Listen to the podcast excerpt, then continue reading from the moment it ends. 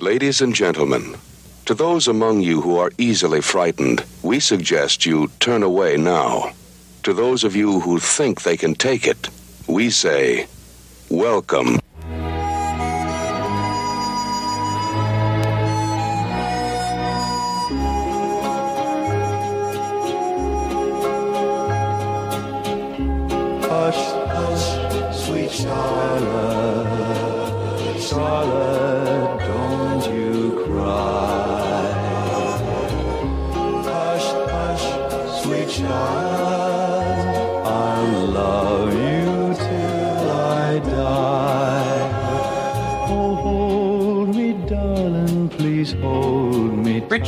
Was a song called Hush Hush Sweet Charlotte, although it was from the 1964 movie of the same name. Many different versions of it were made. We'll talk about that later. But this particular one, if you recognized the voice, was from the 1965 album Joy in the Morning by Mr. Richard Chamberlain. Ha ha! Well, yes, in my previous life, I, I was a singer. You know, we make fun of you for for doing your little song music thing on here, but who knew? You know, you were such you really are an accomplished musician. But you are not that Richard Chamberlain. You are a different Richard Chamberlain. Which one are you? Well, I am the Richard Chamberlain from monstermoviekid.wordpress.com. And I'm Jeff Owens, never been a singer from classichorrors.club. Today we are here for our monthly meeting. We're going to talk about two wonderful movies. One of them, I bet people can guess, Hush Hush Sweet Charlotte from 1964 or 5. Uh, technically 1964. It had its premiere on December 19th, and then its wide release was in January. But yeah, technically, I would say 64. And what's the other movie? goes by two different names. Fanatic is, I believe, is its British title. Over here in the States, it is Die, Die, My Darling. Doesn't have a theme song that I know of. Not that I'm aware of either. And you think that, it, well, no, actually, I think there is a song out there based Oh, on it. oh yes, yes. Not Yeah, from the not movie. a theme song. No. Right. no. Right. Maybe we'll play that one at the end. Who knows? Shall we bang the gavel, call the meeting to order? Yes, we shall.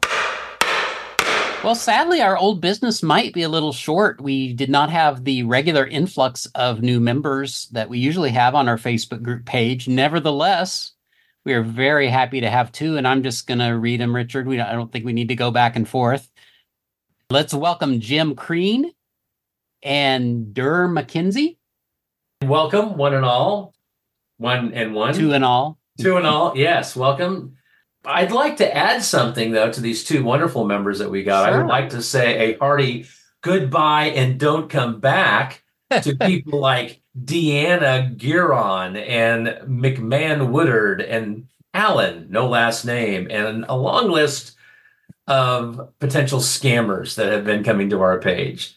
Between you and I, we've been catching them fairly quickly. I'm really kind of curious. We've got a you know Turnbo de Jesus. I'd really wish that was somebody who was legit. That's kind of a cool name.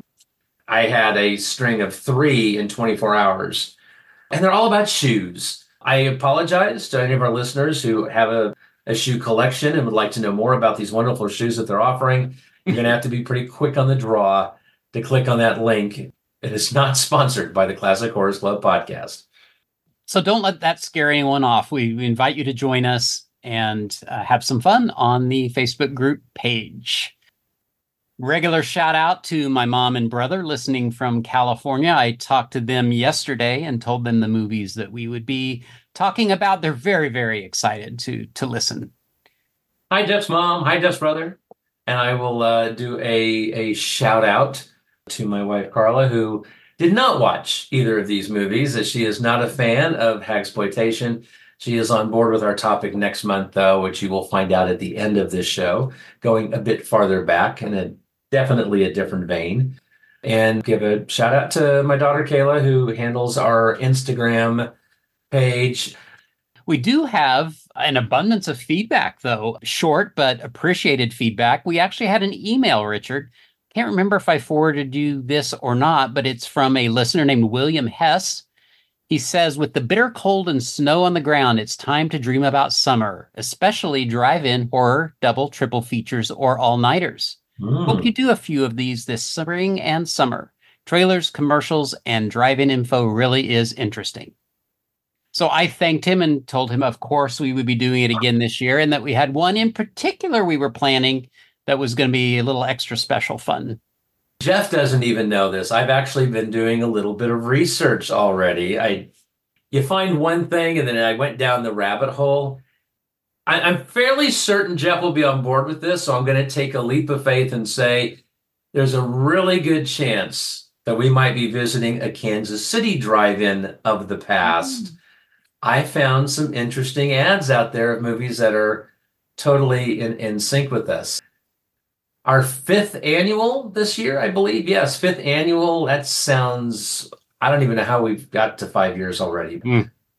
The rest of our feedback came on our YouTube channel. Our listener, Prince Everlove, who uh, left feedback last time, left a couple of comments on the episode, the podcast companion, which I will say is our video on the YouTube channel that accompanies this audio podcast every month. He watched the one where we talked about Black Zoo and Horrors of the Black Museum and said Michael Gough, Elisha Cook in the same film, rare cult combo. He's absolutely right. That was Black Zoo. And then I got to stop there for a second. His name is awesome, and I'm wondering if it's a play on the fact that Prince would use the name Alexander Nevermind as a pseudonym. Someone ever loved never mind. I don't know. Hmm. I don't know. I'm curious, Prince, if you're out there, let me know. I'm. I think that'd be, that's kind of a cool name. Very cool. I had posted a review of Headless Ghost on my blog after the podcast because it was the bottom half of the double bill with Horrors of the Black Museum. And he just said, another retro gem I missed. And finally, we have, I post trailers on the side whenever I write a review. I think it was 2018, actually. I wrote a review of Hush Hush Sweet Charlotte and posted the trailer. Well, someone found that. This is Big KH 2.0. And he said, truly looking forward to watching and critiquing the movie. So I assume he knew we were going to do that this month and saw the trailer there and provided that feedback. So if you are listening, Big KH 2.0, I hope you enjoy the episode. Thank you, everyone, for the feedback. We appreciate it. However, you get it to us, whether it's voicemail, email, carrier pigeon, stone tablet in a cave hidden on a mountainside in Tibet. That might be a little hard for us to get, but I'm up for the adventure. Josh Gates and Expedition Unknown. That's where that came from. I have no idea what you just said. Speaking of last month's episode, we had Rob Kelly, Rob Kelly on, and he this month has an episode of his Fade Out podcast, which he, he talked about with us, that is about Peter Cushing and his final film, Biggles Adventures in Time. I have listened to that. It's a great episode. I don't know if anyone's seen Biggles Adventures in Time. It's generally not considered one of his finest. However, Rob and his guests do a very good job of talking about Cushing's career and demonstrating how he brought any material up a notch or two just by being in it. That can be found on the Fire and Water Podcast Network or wherever fine audio podcasts are found. These people that were so kind to leave feedback, they emailed us at classichorrors.club at gmail.com. They visited our YouTube channel. The methods they did not use were number one, to send us a voicemail or to actually record one by calling 616 649 2582. That's 616 649 Club. I think those that weren't convinced that you aren't the one and same as the actor Richard Chamberlain now know for sure that you are not. Thank you for pointing that out. That does wonders to my ego this morning. Why don't we take a break and come back and dig into our first movie, Hush Hush Sweet Charlotte? Sheriff? The winners of five prior Academy Awards and 21 Academy nominations now bring you suspense unequaled in the history of the screen. Shock that will leave you speechless. God, what have you done? Hush, sweet Charlotte. Charlotte, don't you cry. Hush, hush, sweet Charlotte. I love you till I die.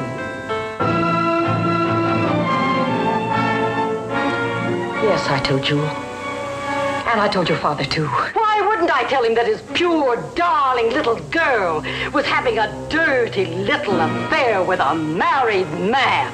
You're a vile, sorry little tramp! How was I to know it would end in murder? But it didn't end with murder, it just began. What was the warped and twisted thing that turned this house into a nightmare? Where do you think you're going? I'm going upstairs and I'm going to tell her what you've been up to. What's going on up there that you don't want me to see? Now, Velma. Co-starring Agnes Moorehead, Cecil Kellaway, Don't you think I know what you're looking for in my house? But what does it matter if you haven't anything to conceal? Oh, but I have. I have things concealed. Vile things. Where do you suppose I keep them? Haven't you guessed? guest star Victor Buono, You know what it's costing me not to kill you. also starring Mary Astor, Let me tell you, Miriam Deering, that murder starts in the heart. Don't turn on the light. It- It's, it's only real when it's dark. I won't turn on the light. Come along.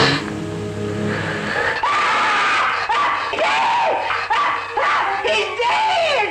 He's dead!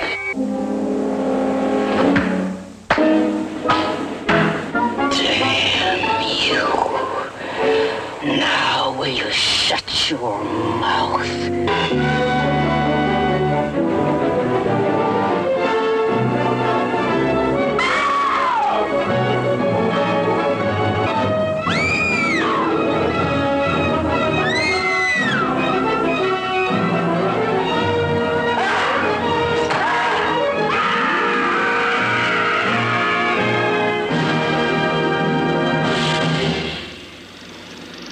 At a plantation in the Deep South, Charlotte Hollis has been ordered to leave the family home, where she's lived for over 40 years, so that a new highway can be built across the property. When her last surviving relative, her cousin Miriam Deering, arrives to assist with closing the house, family secrets are brought to light, and Charlotte descends into madness. Hush Hush Sweet Charlotte was written by Henry Farrell and Lukas Heller, based on a story by Henry Farrell, directed by Robert Aldrich. It stars Bette Davis, Olivia de Havilland, Joseph Cotten, Agnes Moorehead, Cecil Kellaway, Victor Buono, Mary Astor, an all-star cast, and somebody I'm sure we're going to mention, one of your favorites. I'll save you the honors when we get to that. Uh, since you have a puzzled look, I'll do the honors right now. Bruce Dern Oh, yes. yes. an early role of Bruce Dern. George Kennedy, Yes. the All Star cast. This was a prestige picture. Yeah, there, and there's definitely some some small appearances. Uh, we've got more than one Star Trek connection on this one, so uh, one that might be a bit of a deep dive, but I think for Star Trek fans, they they recognized uh, a rather unique visage of Mm. uh, one of the cast members. What did you think, Richard, of Hush Hush Sweet Charlotte? Had you seen it before? How did you watch it? Both of these movies we're we're covering today are first time visits. Really? I have Didn't seen that. a few clips of Hush Hush Sweet Charlotte over the years, but never actually sat down to watch the movie from beginning to end. And when we get to Die Die My Darling, I've had that in my collection for several years, including on that Blu-ray set that came out a couple of years ago now. Never actually sat down to watch it.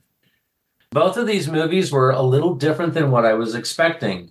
They're different, certainly, than some of the last exploitation films we watched, which were, I think, a little more tongue in cheek at times. Hush Hush Sweet Charlotte was a bit grander than I was expecting. I mean, it, it goes 15 minutes into the film before you even get the opening credits. It had a really good look to it, and the cast. I didn't look at the cast list before watching the movie, which I'm glad that I didn't, because you know when you see George Kennedy pop up, it's like, oh, that's George Kennedy. Cecil Kellaway. Oh, wait, I know him. I don't know his name, but I've seen him in other things. Of course, Bruce Dern, you know, lots of familiar faces, and all the way up till really the final scene of the film, you're getting some fun appearances. I really enjoyed this one. I can see how it's considered a classic, although it's always kind of plays second fiddle to whatever happened to Baby Jane. And while I like that movie, I don't know. There's something about this movie that it's different, but it got made essentially because Baby Jane was so successful. I'd say I have to like Hush Hush Sweet Charlotte a little better than Baby Jane.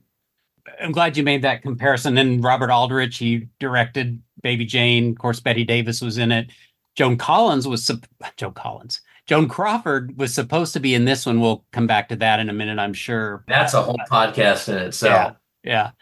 But Baby Jane, I mean, I like them both, but I do think this is a slightly better film. I think there's more of a maybe a plot or a story. Yes. It does drag a little in the middle to me, but I think I, I do also like it a little more than Baby Jane. But I love Baby Jane as well. So don't get me wrong Yeah. when I say that. This was not the first sort of, if we're going to call them hag exploitation, that Bette Davis made after Baby Jane. She had one in between there called Dead Ringer, which is a very good movie as well. I'm trying to, to come up with the right words to say without because I don't want to belittle Baby Jane, but to me, exploitation, Baby Jane kind of fits into that hag exploitation genre a lot more than Hush Hush Sweet Charlotte does. Olivia de Havilland is not a hag, but she is the you know. And spoiler alert here, folks. I mean, she's the evil one. Bette Davis, she has moments where she's the hag, so to speak, but actually felt sorry for her. She's clearly dealing with with mental health issues later on in life. The the love that she lost, something that she has lamented over her entire life. With Baby Jane, you don't feel sorry for Bette Davis in that film, really. And Joan Crawford is always very harsh in her roles. I'm not a huge Joan Crawford fan. Some of her films I like better than others.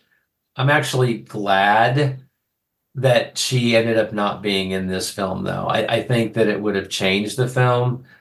I think there would have been way too many comparisons to Baby Jane, whereas I think the absence of Joan Crawford helps this film. It still is in the shadow of Baby Jane, but it kind of helps it stand on its own a little bit more. And for me, enhanced my viewing pleasure. I can't imagine her in this role. Olivia de Havilland is so good. She is so sweet and nice, the, typical Southern belle. Since it was your first time viewing, I, I want to know how long it took you before you suspected her. The minute she drives up, you think, okay, she's involved. You, that's just where these movies lead you to believe. But Yeah. the way she acted, I had no clue that she was really involved. And the way she can turn on a dime and just be brutal and cruel. I thought she was fantastic. I don't see that, I guess, bigger range maybe in Joan Crawford had she been in this. No, no. I, I think as far as like, you know, who done it, which we get the official confirmation really basically at the end of the film. I mean, essentially. I did guess that. I got that from the opening scene. But there was other suspicions. I never thought that she did it though. I didn't think that she did it. So I- let's just tell people what we're talking about. So the movie opens in, oh gosh, I don't remember what year it is. Her father, you know, they're a prominent family in the South, and uh, Victor Buono, who plays her father, has a big dance party that goes on for days. And his daughter is Charlotte. She is getting ready to elope with Bruce Dern, and nobody's too happy about that except Bruce Dern and Charlotte, especially since Bruce Dern is married Yeah. to Jewel Mayhew. Long story short, during that party, Bruce Dern is murdered, and Charlotte walks out of the room with her dress covered in blood. it is understood, although I don't remember how she was sort of acquitted or not found guilty. Maybe she was a minor. She left the country, right? Yes, she went Yeah. to England for a while. Right. Yeah. Right. But she's basically, as an adult, been holed up in this house as a recluse. Yeah. And I think she knows that she didn't do it, but she's not just real certain. We're certainly not certain. She's got mental health issues. She has delusions. Thinks he's still alive sometimes. Yes. As the movie progresses, is used against her. I thought early on, I knew who did it. Are we going to talk about who did it? Well, yeah, because now I'm questioning if, because I, to be honest, there was a little bit of ambiguity to me. Like I thought all along that it was her father that did it. I had two suspicions. The greater of the two, I guess I should say. I, I did think that Jewel did it. Huh. I never thought that. I don't. I, I, I, I don't know why, because there was, I don't think there was really anything in the opening part of the movie that really steered you that way. Big Sam Hollis, he was lurking around and, and coming around corners and stuff. He was looking rather suspicious. And I wouldn't have been surprised if it was revealed that he did it just because of the way that he's played off in those opening 15 minutes. so what made you suspect her? the wife scorned. It's too obvious that it's going to be Charlotte. I don't think that's going to be it. Right. Miriam was constantly looking, so I'm like, she didn't seem like that she would have had a hand in it per se. Was Uh, Jewel even at the party? Was she the other girl that was Yeah, with yeah. Miriam? Okay. Miriam was always trying to find. Well, she was looking for Charlotte, right? Mm-hmm. I don't know. It's like the timing. I was like, how would she have had time to do that? Big Sam would have, because we see him lurking. He disappears, lurking, disappears. He certainly had reasons because the way the whole thing played out, Bruce Dern did everything that was expected of him, but still, Big Sam, being who he is, even in what little we know of him in that opening part of the movie, wouldn't have surprised me. I don't know. There was just the woman scorned. If anybody would have been really, really angry at Bruce Dern's character of John, would have been his wife. Unless you'd say Charlotte kind of snapped. She seemed to be more hurt and mentally broken. I felt number one suspect was Jewel, number two would have been Big Sam. Did it contribute to your suspicion that Cecil Kellaway's character was an insurance investigator that showed up in town and he was wondering why Jewel never cashed in her insurance policy? That- that? See, I was unclear on that, but if you had clearly understood that, I wonder if that's incriminating evidence. That added to it. The first hint we get that Miriam is not who she appears to be really is when she confronts Jewel on the street. Jewel basically is like, get away from me, go away. Miriam is kind of like, you know, why are you acting this way? Da, da, da. Clearly, something's happened there. We find out later that Miriam has basically been blackmailing Jewel, and so that's why Jewel wouldn't be nice to her as the movie progresses. Miriam is unhinged herself to a degree. The term is a little broad, exploitation, and I think it's used pretty generically when there's two older women in the there are the feature of the story. You're right. It absolutely it's not at least following Baby Jane, it's not a typical what you've come to expect. I think this is a classic case where you have an umbrella, and then you have movies that are right smack dab under the umbrella, and you have the ones that are at the very edge that could actually like have one toe dipped in that exploitation side and another toe dipped in suspense thriller. I want to go back to the beginning for just a sec because it is so well done. The cleaver, meat cleaver that is used, I liked how it was shown, resting on the butcher block one minute, gone the next. the and, you know, next, yeah. Never really knew who took it. Pretty graphic, showing his hand cut off. Yeah. Uh, they didn't show his head getting chopped off. However, later in the film, when it comes rolling down the stairs, I realized, oh, they cut off her head as well. yeah. cut off his head as well. But that was really good. And then even going into the next scene, which is the present day as far as the movie goes, and the kids daring each other to go in the house because it's haunted or whatever. And very Lizzie Borden esque. That's what it kind of evoked for me. I loved as the one kid who was dared to go in, the other kids are saying, Watch out for that cleaver. Yeah. And then it's very spooky when he goes in, and then all of a sudden, Charlotte stands up out of the chair. And that's the first we've seen her. And definitely a different appearance than the sweet, pretty young thing from the past. Well, and I thought it was interesting because you never really saw her face in those flashbacks, mm. right? It was Right. always kind of in the shadows. And I don't know, whoever they they used had a resemblance to a younger Bette Davis. I didn't see in the credits who played that. I think that was Bette Davis doing the younger voice. I think so. It sounded like her. tempting it anyway. Came across a little creepy at times.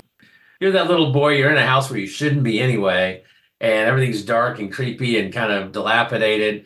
Here's this woman who appears to be this crazy old woman, jumps up out of a chair. Yeah, yeah, you're going to go running out. That'll be haunting him the rest of his life.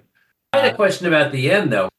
It's kind of sad for her character, right? Because she committed murder. She killed both of them. Was she being arrested for the murder? I didn't quite follow that at the uh-huh. end. I got the hint that maybe she was, but I mean, she wasn't in handcuffs or anything. Now that's a great hap- question. I didn't even think about that. I just assumed she had finally realized she had to leave the home and she was leaving. It wasn't a police car, was it? Was it a taxi? I'm kind of confused. Is like, how are they going to explain the deaths? I mean, just tipped over and fell, which I mean, it, it could. And if she doesn't say anything about it, it's a horrible accident and a house that's dilapidated. I didn't catch that clarity. I was like, is she really free? It seemed like she kind of was at the end because they were Yeah. taking pictures of her and people seemed to be okay. More she- respectful of her. They were Yes, like, because she wasn't the killer that they they thought she was, and well, and no, in reality, she, she had just Right. committed murder. However just it may be, she questioned whether she did it. You know, now she knows she didn't do it. I would think she's still lamenting the loss of John after all these years, and maybe that healed that wound, and she was able to move forward. Yeah, I don't know. I also wanted to talk about Agnes Moorehead. She plays, I guess, Bette Davis' companion. She's sort of the maid, sort of the yeah, nurse. Uh, Vel- Oh. Velma or uh, yes? Velma. Yeah. Oh, She was nominated for an Oscar, Best Supporting Actress. This is, to me, a very interesting fact. I hope I'm not spoiling when we get to the cast, but she lost to Lila Kedrova, who was in a movie that always makes me think of you, Zorba the Greek. And nominated that year also was Grayson Hall from Dark Shadows. She was nominated for an Oscar for Night of the Iguana. Agnes Moorehead did not win. She won the Golden Globe for the same performance, but not the Oscar. Anyway, I'm not sure it was an Oscar worthy performance. It was a little showy, a little caricaturey. I think one of the cheesier performances in the entire film. Yeah. And that's And- nothing against Agnes Moorehead. I love Agnes. Oh, yeah, yeah. And I think she had been nominated before, so she may be one of those that was just constantly nominated no matter what she did. I don't know. Talking about herself in third person, you know, Velma thinks this, Velma thinks that. Is that third or first person? Jeff doesn't know which it is. He can't remember. you got me questioning it. I think you're speaking of yourself in third person. So I think Okay. that Yeah, I got used to it, and I think she was better later in the movie, but it really stuck out at first to me.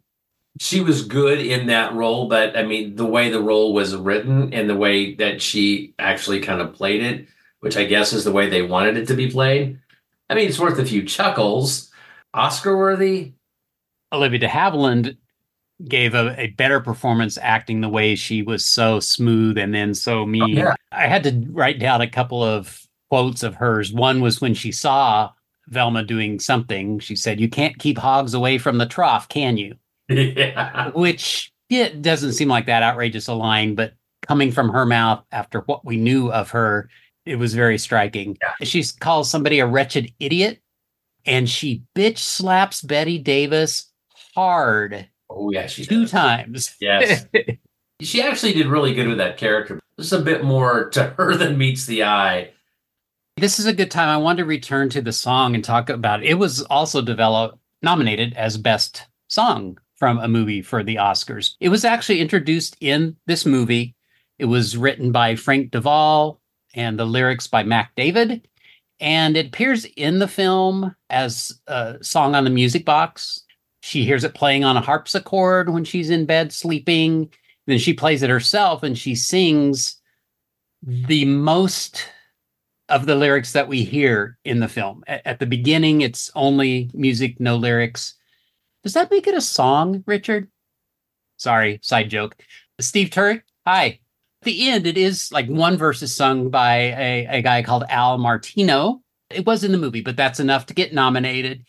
And at the Oscars, Bette Davis was actually going to sing it, which I know we talked about this because she sings the song in Whatever Happened to Baby Jane, but I just don't normally think of her as a singer. Anyway, she did not. Nor should you. Nor should you, sir. I don't remember why she didn't do it at the Oscars, but it was done by Patti Page. Was such a I would say someone had common sense, but that's it has such a, a, an impactful delivery of the song that they recorded it after excuse me the oscars and it became a big hit. And it was covered several times mostly in that era you know the, the years after. I don't know that there's been a recent rendition but i wanted to just mention some of the people who have done this song before. Hoyt axton bruce forsyth. This was in England and it was to compete with Patti Page's version. However, in England, his version and the song did not become a hit. Richard Chamberlain, of course, we've already heard. A gentleman named Chris Connor on an album Chris Connor Sings Gentle Bossa Nova. Bette Davis's version was actually released on an album she made in 1976 called Miss Bette Davis. There was a 1965 album, a record of movie themes and soundtracks, like Peyton Place was on there. Oh, in fact, that's what it was called Theme from Peyton Place. 11 other great themes. Saxophone virtuoso Gerry Mulligan had a 1965 album, If You Can't Beat 'em, Join 'em. Finally, uh, this, I'm going to be like speaking another language, but Aja Morel with a two little dots over the A. It was called Tuli Kuska Sen. I believe this was in Finland. Ah. Uh, and then also a Danish version by Berto Wilkie, Soy Sod Charlotte. Very popular song. And it does also reveal something about the movie because they originally were going to call the movie Whatever Happened to Cousin Charlotte. I don't know that anyone really involved thought that was a good idea because it yeah. just would be compared and it wasn't a sequel or anything like that. Not but, a good title either, honestly. Hush Hush Sweet Charlotte is a lyric in the song, and they pulled that to be the name of the movie. Great list of artists I've never even heard of, so I always love that. Pretty common for that time period for a popular song to be done by multiple artists at the same time. And sometimes multiple versions would become hits. Sometimes it would just be that one version that we all know now, but there may have been three or four other versions floating, giving you a little sneak peek at our music section of the show. I chose May 22nd, 1965, because that syncs up with Die Die My Darling. Just so happens that Hush Hush Sweet Charlotte by Patti Page was on the charts that week. It was number 39 and rising up the charts, eventually went to number eight. I Thought that was interesting how it kind of synced up unintentionally. Do you know what song did win Best Song? From the Academy Awards that year? So 64 films released in 64 or 65? Yep. I believe 64. Okay. Uh, no, I don't. Chim Chim Cheree from Mary Poppins. Well, that would make sense because Mary Poppins was like the number one grossing film of 1965. All of this kind of comes together. Yes. Wow. We couldn't have planned it any better a fun little Star Trek connection here. It's, it ties into a story that you did. The little boy who goes into the house. He was listed as new boy. I guess he was the new boy in the, hmm. the group of, of makes of, sense. Kids played by an actor uh, by the name of John Megna. Kind of a unique look to his face. He was the younger half brother of Connie Stevens. Wow. He was also the little boy in the Star Trek episode Miri, season one episode, one of my favorite episodes. That's the one that's got Kim Darby as Miri. Better known at this point for playing the character of Dill Harris in To Kill a Mockingbird. Probably more known for that than for Hush Hush Sweet Charlotte. He eventually left acting, but he did actually do a lot of television work and stuff. He went on to become the founding director of LA Arts, a nonprofit theater group in LA. And kind of a sad end. He died of AIDS in 1995 at the age of 42. Hmm. He went into the theater side of it and, and was uh, well known in the LA area. Joan Crawford was originally cast in the role of Miriam Deering. And I'm giving you the condensed version because there's so much crazy. Yeah, I encourage anyone to just do a little research and read. These stories are just unbelievable. Yes. And I don't even know if these are really in chronological order. I was having a hard time keeping up with the chain of events, other than to say the early part of this filming of this film was a bit chaotic.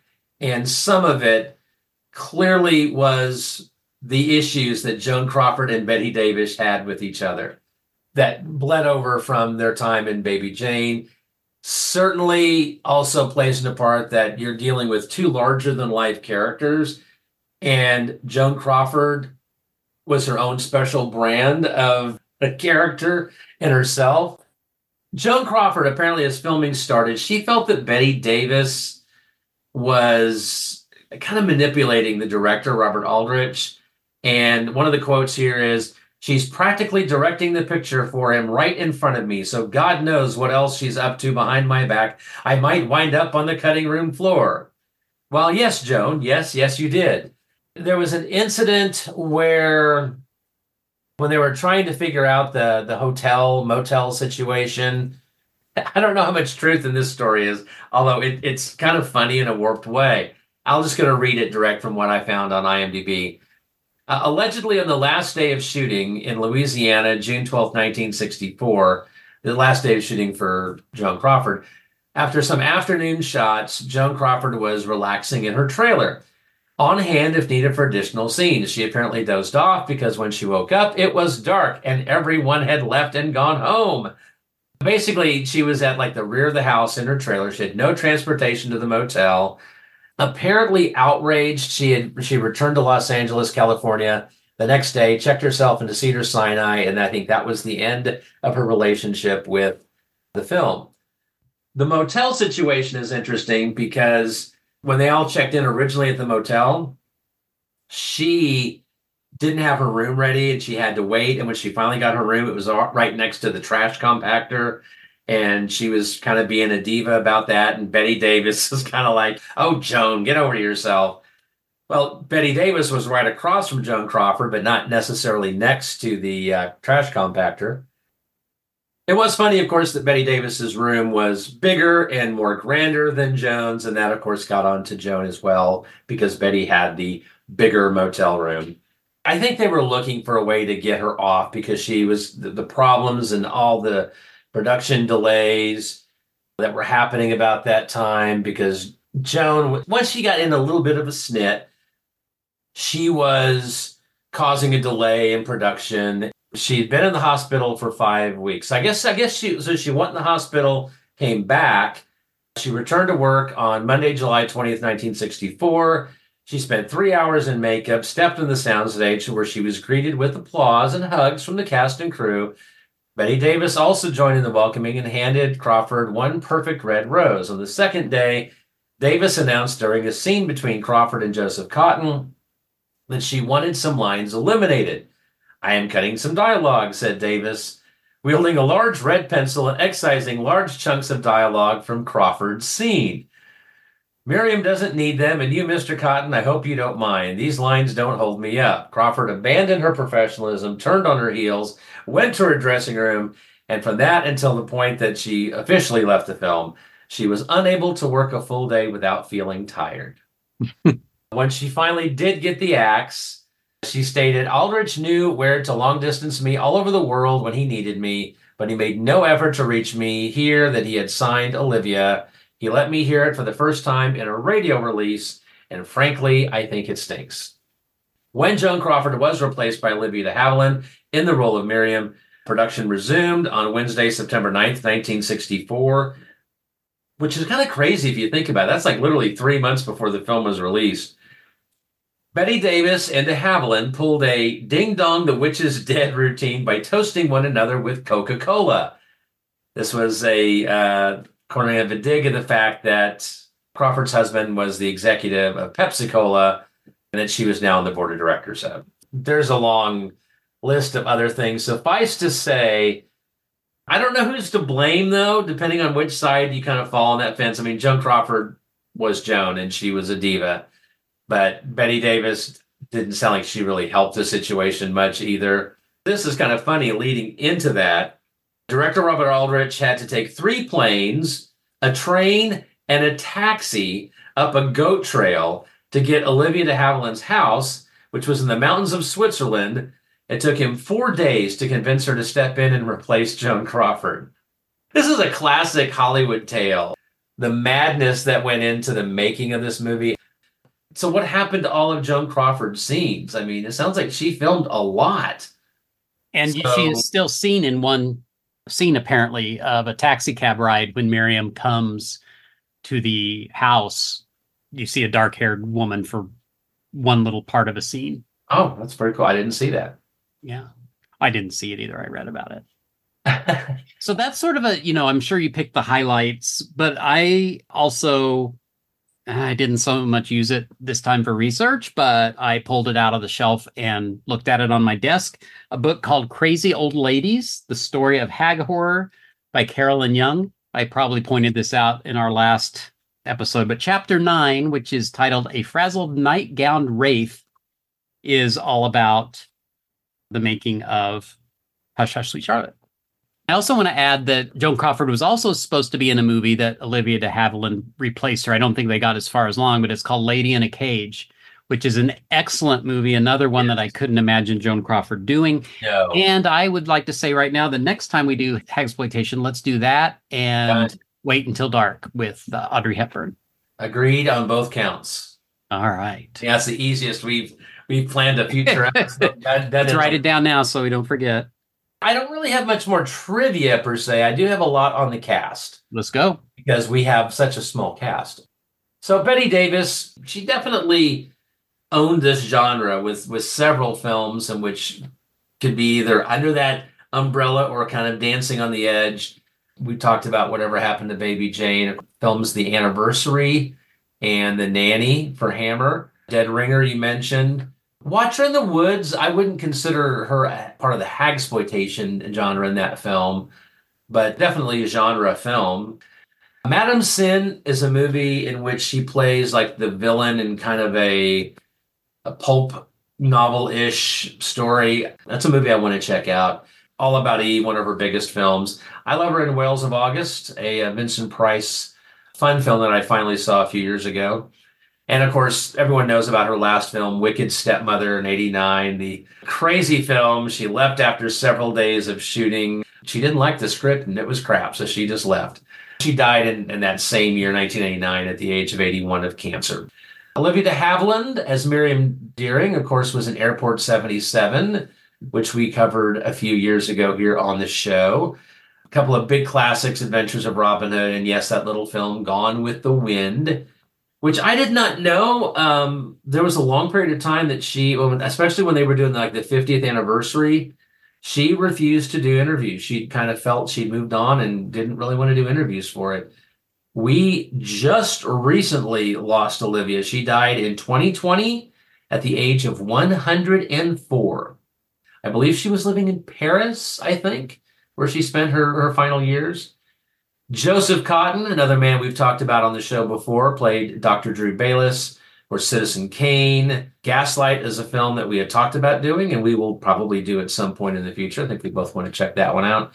Also in Airport 77, he was in Soylent Green, one of my favorite Charlton Heston films. He was in The Abominable Dr. Phibes, which we've talked about here. He was in Lady Frankenstein, Latitude Zero, just to mention a few. We've talked a little bit about Agnes Moorehead. Best remembered, I think, by most people today is playing Endora in 254 episodes of Bewitched. She was a member of Orson Welles' Mercury Theater Players. Therefore, that earned her a part in the film Citizen Kane. She was also in the uh, first two seasons, well, technically, of The Shadow, when The Shadow on radio became a main character and not just a narrator. She played the character of Margot Lane, kind of his sidekick. Never really love interest, although it was always kind of implied. She appeared in the first regular season. She didn't appear in the summer of 38, which they had like a summer season. But then she came back to do the 38 39 version. And by that point, Hollywood was calling and she was off to, to do films. She was also in uh, the Twilight Zone classic episode, The Invaders, also in Frankenstein the True Story, which we've also covered on this particular podcast. Cecil Kellaway played uh, the insurance investigator Harry Willis. He was in films like Invisible Man Returns, The Mummy's Hand, Beast from 20,000 Fathoms, I Married a Witch, and Harvey. Victor Buono was a guest star because he's gone in the first 15 minutes and before the credits even roll. Big Sam Hollis, he was in Whatever Happened to Baby Jane. He was in Beneath the Planet of the Apes, The Strangler, The Mad Butcher. 10 episodes of Batman as King Tut, which he owned that role. We lost him at a young age, a very long time ago. He died in 1982 at the age of 43 of a heart attack. Mary Astor played Jewel Mayhew. She had 155 credits. This was her second to last role, and it was the last film released. Earlier on in her career, she had well, she debuted in the silent era in 1921 at the age of 15. She was also in The Maltese Falcon. She was in television shows like Alfred Hitchcock and Thriller. She died in 1987 at the age of 81. Sheriff Luke Standish, played by Wesley Addy. Character actor, he was in The Invaders, Outer Limits, Tora Tora Tora. William Campbell, Star Trek reference number two, played Paul Marchand. From uh, the Met Crime magazine. Yeah, yeah, He was kind of more annoying. the, the seedier side, I guess. Yes. Big Star Trek references here. He played Trelane in the first season classic Trek episode Squire of Gothos. He also played the second Klingon that we saw, I, I believe officially, played Koloth in one of the all-time best Trek episodes, Trouble with Tribbles. And he reprised that role many years later in 1994 in the Star Trek Deep Space Nine episode Blood Oath. He dies in that particular episode. He was also in Dementia 13, Bloodbath, and Tales of the Unexpected. I also saw a very interesting picture of him not too long ago. He and James Doohan apparently had struck up a friendship on Star Trek. They would visit the actors in the, the old actors' home in Hollywood and actually visited Moe Howard and Larry Fine from the Three Stooges. Mo was there visiting Larry after he had his stroke. There's a picture of them. And it's like, well, that's just a weird. I love both and have them. I never would have thought Star Trek meets the Three Stooges. That was crazy. And I did not see that until just recently. Frank Ferguson playing the editor, character actor, 325 credits to his name. Most people will rem- remember him as Mr. McDougal in Abbott and Costello Meet Frankenstein. George Kennedy, always nice to see him pop up. Character actor, absolutely, in a gazillion things. He played the foreman in the film. Uh, he was in the airport film series, playing the character of Joe Patroni. Cool Hand Luke, Straight Jacket Thriller, Flight of the Phoenix, Dirty Dozen, and Jeff and I will know him as Carter McKay, the uh, bad guy in the later seasons of Dallas. And le- last but not least, we have Bruce Dern as John Mayhew. 191 credits and counting, as I mentioned earlier, still alive and well at the age of 88 with 10 films in various stages of pre, post, or current production. So many things to reference here. Highlights Hateful Eight in Nebraska are two of his more recent big films. Thriller, Outer Limits, Alfred Hitchcock, a couple of Hitchcock films, Marnie and Family Plot. He was in that early 70s sci fi film, Silent Running. As a youth, I saw him in five episodes of The Big Valley. He always plays the bad guy or a character he's just a little off. And he, of course, was in Black Sunday. And yes, that's true. Gosh, I forgot to mention that. Thank you for, for calling me out on that. A couple of other little smaller roles. Town gossips who show up at the end of the film. We have Ellen Corby, who is playing the lady who comes up with all the gossip. Best remembered for playing Grandma Walton on the Waltons. She was also in It's a Wonderful Life, which I just recently saw every year. Goes to Mr. Chicken, where she plays the teacher that does not help him at all. Marianne Stewart played one of the other two ladies that were staying there originally. This is interesting. She's in a film called Back from the Dead, 1957, which is actually getting released on Kino Lorber this year. Never heard of this film. I've never seen it. I'm doing a blind buy on it. I'm excited to see that. And the actress Helen Kleeb, character actress best remembered for playing the role of Miss Mamie Baldwin on The Waltons. One of the cleaning women was actress Lillian Randolph. This is kind of an interesting little thing here. Incredibly small role in the film, but Lillian Randolph played Annie, the maid in It's a Wonderful Life. So if you're like me and watch that movie every year, you see her pop up on screen every year. She was also the voice of Birdie the maid on the Great Gildersleeve radio show for 13 years from the 30, 40s and 50s. He also played Birdie on screen in the four Great Gildersleeve movies. She was also the voice of Mammy in countless cartoons in that time period, including four films that are on the infamous censored 11 controversial cartoons, including Goldilocks and the Jivin' Bears and Coal Black and the Seven Dwarfs. Henry Farrell wrote Whatever Happened to Baby Jane. Later on, he would write films like The House That Wouldn't Die and How Awful About Alan. Lucas Keller had 26 credits to his name. He would rework the script after Henry Farrell walked out due to a dispute with Robert Aldrich. He would also be involved in Flight of the Phoenix, Dirty Dozen, and Damnation Alley. Robert Aldrich had 37 credits to his name, including Kiss Me Deadly, Whatever Happened to Baby Jane, and Flight of the Phoenix and Dirty Dozen. So you kind of see where George Kennedy might have got his spots in those films and where uh, Lucas Keller might have Lukas Heller might have got the writing gigs for those films. His last movie was All the Marbles in 1981. He would die less than two years later in 1983 at the age of 65 of kidney failure. I'm sure I miss people. There was a lot of people in this film, a lot of uh, recognizable people. And I think that probably just comes from the age that you or I are in, because a lot of these people were on TV in the 60s and 70s, and that's when you and I grew up. One other star, if you could consider that, would be the house, the plantation home. This was the Houmas, H O U M A S, currently known as Houmas House Plantation and Gardens. It's outside of New Orleans. I have been there.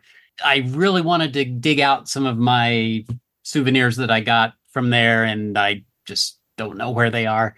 Didn't have it in me to try to find them, but uh, I do remember looks very much the same inside. Went upstairs and they would point out here and there scenes from the movie. It wasn't the only movie that was filmed at this house. Uh, some of the others were Mandingo, Fletch Lives, Moon of the Wolf, a TV oh, horror yeah. movie from the 70s.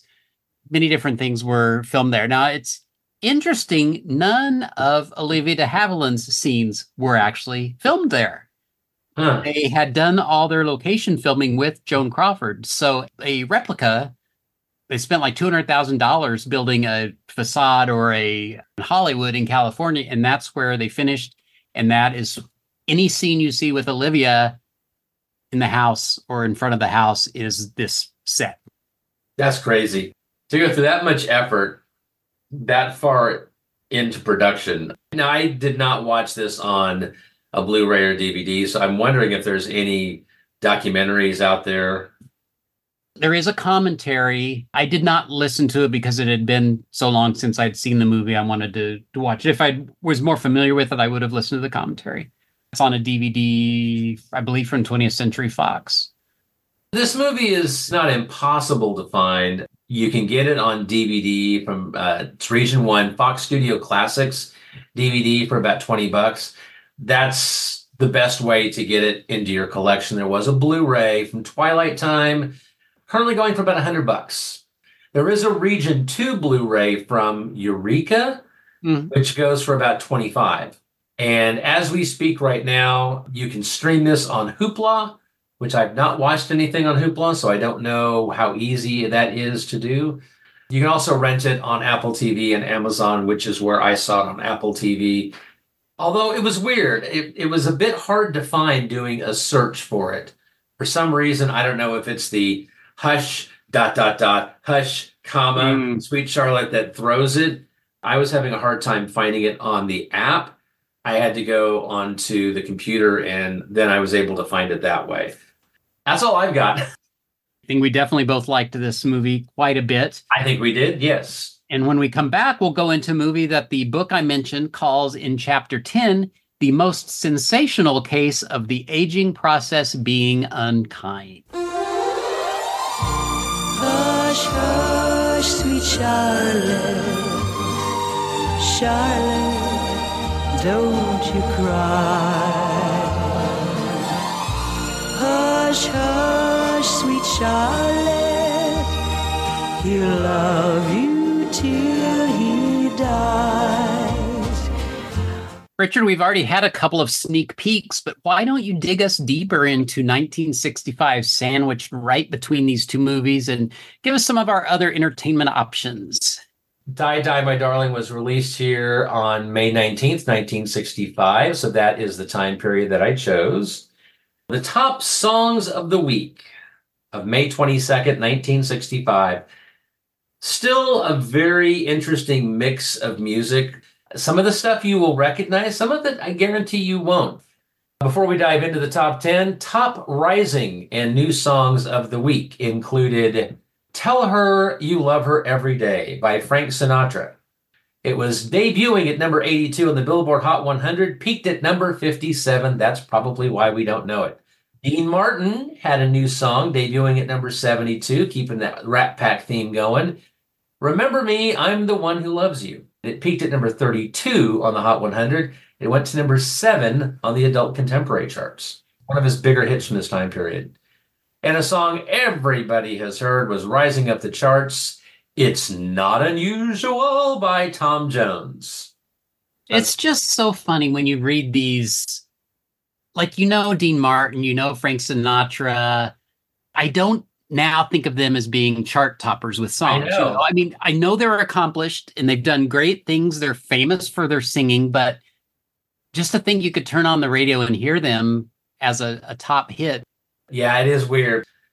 Odd to see them on the Hot 100 charts for sure. Top 10. I bet you'll know number 10 Crying in the Chapel by Elvis Presley. Number 9. I'd never heard this one before. Just Once in My Life by the Righteous Brothers.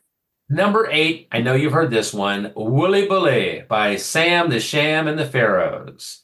I'm sure you've heard of Herman's Hermits. I don't know that you would have heard the song at number 7. I've never heard it. Silhouettes. We will have more from Herman and his Hermits later on. Number six, a song I know you've heard before, Back in My Arms Again by the Supremes. Number five, a song I had never heard of, I'll Never Find Another You by the Seekers. Number four, everybody knows this one, Help Me Rhonda by the Beach Boys. Number three, I did not, well, I didn't know this song by the name, but I did know once they played it. Count Me In by Gary Lewis and the Playboys. Number two, this is the other hit from Herman's Hermits that I know you know. Mrs. Brown, You've Got a Lovely Daughter. Number one on the chart. So they had Herman's Hermits had two in the top 10. yes. Wow. Number one song that I know you know Ticket to Ride by the Beatles. That's what you could listen to on the radio if you wanted to stay home and watch television. These were your options on Saturday night, May 22nd. ABC would have been the place to be. A night of variety programming. We start the evening off with The King Family Show, a musical variety show featuring the King sisters and their family. Then, of course, we followed it up at 8 o'clock with The Lawrence Welk Show. Uh, one and a two. Then that'd be followed by The Hollywood Palace, which was a popular variety show of the day. Over at NBC, we had Flipper kicking off the evening. Then we had a show called Kentucky Jones. I know why we don't know this show anymore, but I guarantee you've never heard of it. Dennis Weaver had played the character of Chester on Gunsmoke for many years. He left that show to have his own comedy show on NBC in the fall of 64. It ran for one season called Kentucky Jones. He plays a widower raising an adopted Chinese boy named Dwight Eisenhower Wong. And that is why this show is lost. That was followed by The Fabulous Adventures of Mr. Magoo, adaptations of literary classics. Primetime Magoo, I didn't really think of that. And then, of course, the Saturday night movie. NBC programming started a little early on Saturday nights. That's why there's so many shows there. I think they started at 6 or 6:30 like they do on Sunday nights. They used to do that on Saturday nights as well. CBS I think was the better way to go. We had the Jackie Gleason show, which was a variety program. We had Gilligan's Island, then Secret Agent, aka Danger Man over in the UK, and then Gunsmoke. That was your TV options in 1965. Keep in mind you had those three networks, PBS, and maybe an independent channel if you're lucky. Not a great night for television back then, but not horrible. Movies. Movies were a little bit better. I think that's probably where we would have chosen to go to the box office for May 26, 1965. I did not realize this movie was as big of a hit. I knew it was big. I didn't realize it was this big number one movie at the box office for the seventh week out of an eventual 29 weeks in 1965 and out of a grand total of 41 weeks spanning 1964 to 1966 the sound of music sound of music was massive it just kept on going James Bond was another huge box office draw. In 1965, he uh, had six weeks at number one for a grand total of seven, the first of which was at the end of 64 with the movie Goldfinger. And then at the very last week of 1965, he was number one at the box office again for an eventual nine weeks with Thunderball. If you were into horror movies, a very weird mix of films in 1965. We had The Beach Girls and The Monster. We had Monster a Go Go. We had Monsters Crash the Pajama Party. We had Psycho a Go Go. We also had Bloody Pit of Horror, Curse of the Fly. We had Die Monster Die. We had Dr. Terror's House of Horrors. Frankenstein Conquers the World. Planet of the Vampires. We had The Skull, and we had William Shatner in Incubus. That was what we could go see at the movies in 1965. Die. Die, my darling. Die. Die. Hurry! Bye bye, my darling. Bye bye. Die. Mrs. Trefoil! Die, my darling. It's quite for the best that I lay you to rest. Die. Die, my darling. You never intended to remain true to dear Stephen. They are insane.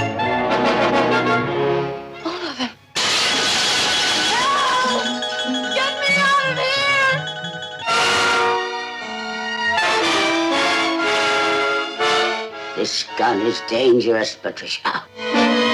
Starring Tallulah Bankhead. Also starring Stefanie Powers as the darling. I'll pay you if you let me out of here. In what way, love? Don't! Die. Die, my darling. Die. Die. What will you do when Alan comes to get me? Beg for mercy? Cry? No one is going to find you here, Patricia.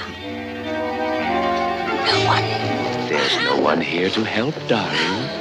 Only to kill you, darling.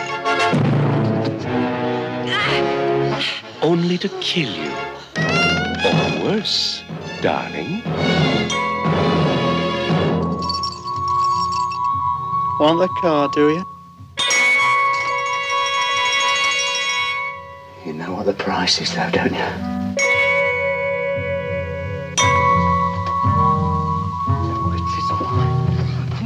One of the most terrifying suspense thrillers this side of insanity. Die, die, my darling. You must die. Die, my darling.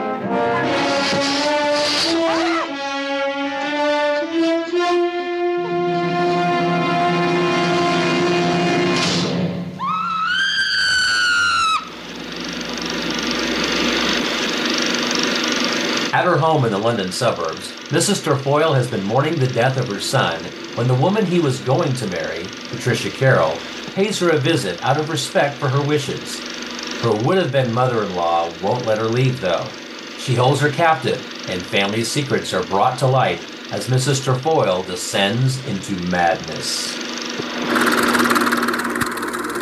Die, Die, My Darling. As mentioned in Great Britain, the Hammer film was known as Fanatic. And I believe you might have it in your trivia, but that caused a little bit of controversy when they changed the name in the United States, and one of the stars was not happy about that. I actually don't have that in my trivia. Oh, well, that was Tallulah Bankhead, and I just love saying the name Tallulah Bankhead. I told you right before we started up again that I'm not really familiar with her. About the only thing I knew was that she was in Lifeboat, Alfred Hitchcock. We don't have to get into it now, but I've definitely got some things out of this book that I want to share about her. But she is the so-called hag in this exploitation thriller. What did you think? We know now it is your first time watch. How'd you like it? I guess when you're trying to think of the stereotypical hag, she does kind of fit that mold better than what we have in Hush Hush Sweet Charlotte. Not the tongue in cheek, although the music would make you think it's tongue in cheek. I'll talk about that later. This movie was not what I was expecting and ended up being a lot of fun. It felt a little long in spots. It felt like they could have done maybe a little bit of editing here and there because it just seemed to kind of drag at one point. Initially, you think Tallulah Bankhead and Stefanie Powers, how are they going to pull this off? It's very different actresses, but it actually really works. And I think Stefanie Powers in particular worked much better in this film than I thought sh- that she was going to. I love this movie. I will say that I didn't enjoy it as much as Hush Hush Sweet Charlotte, but I actually enjoyed it a lot. It has its flaws, but a lot of that I think really comes off of Tallulah Bankhead.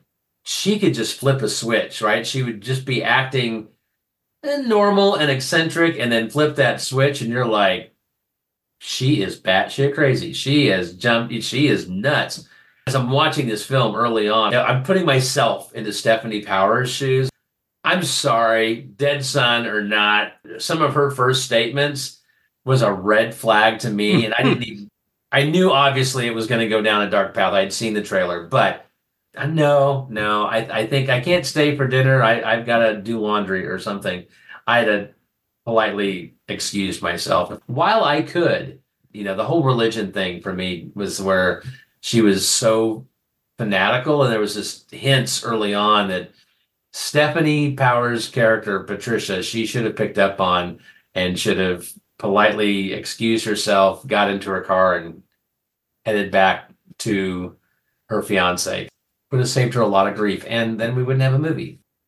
I think you liked it a little more than me. I watched it in 2018 and wrote about it, and I only rated it average. I gave it five stars out of 10. I did enjoy it much more this time.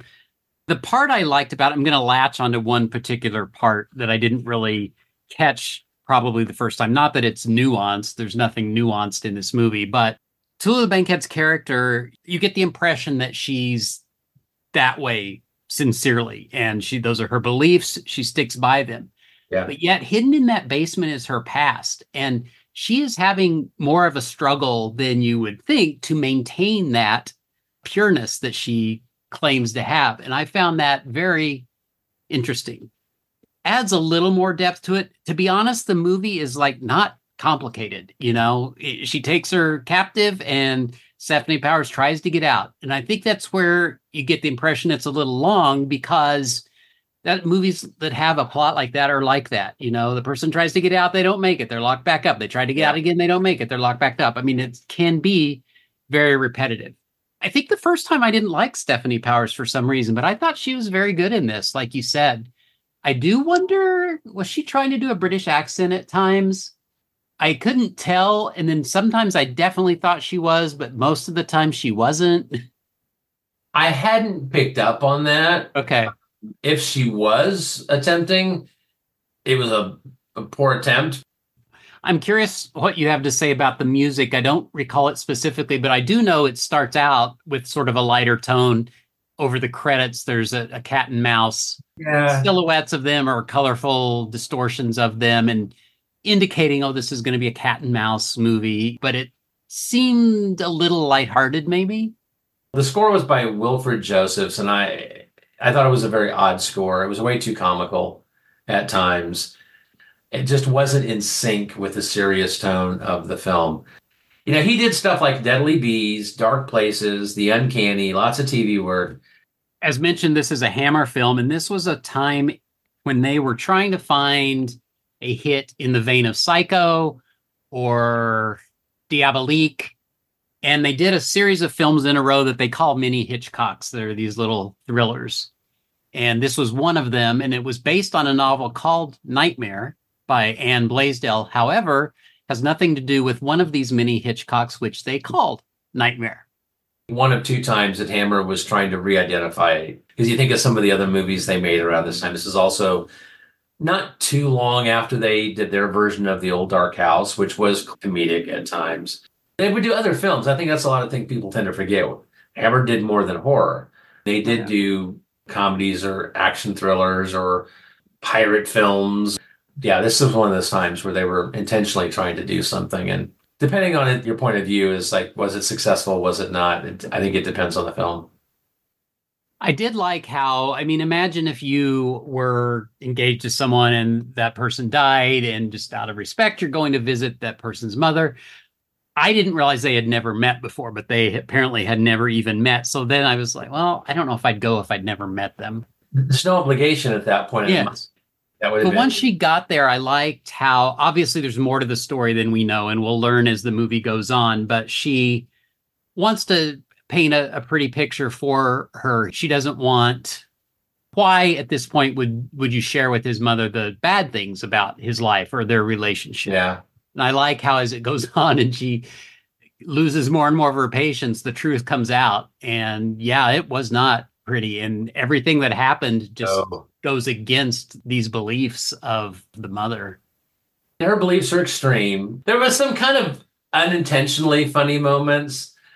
The music still wouldn't have been appropriate, but you know, there's some like where she comes down, Stefanie Powers comes down for breakfast and it's like, no, we we have to pray before we eat. And that's funny because the first day she's there, Tallulah keeps saying, You've got to stay overnight so we can go to church tomorrow. Yeah. And they do shortly go to church, but when they wake her up very early in the morning to say it's time for service, I thought it meant, okay, they're going to get dressed and go to church. No, they have church services of their own in the house Yes.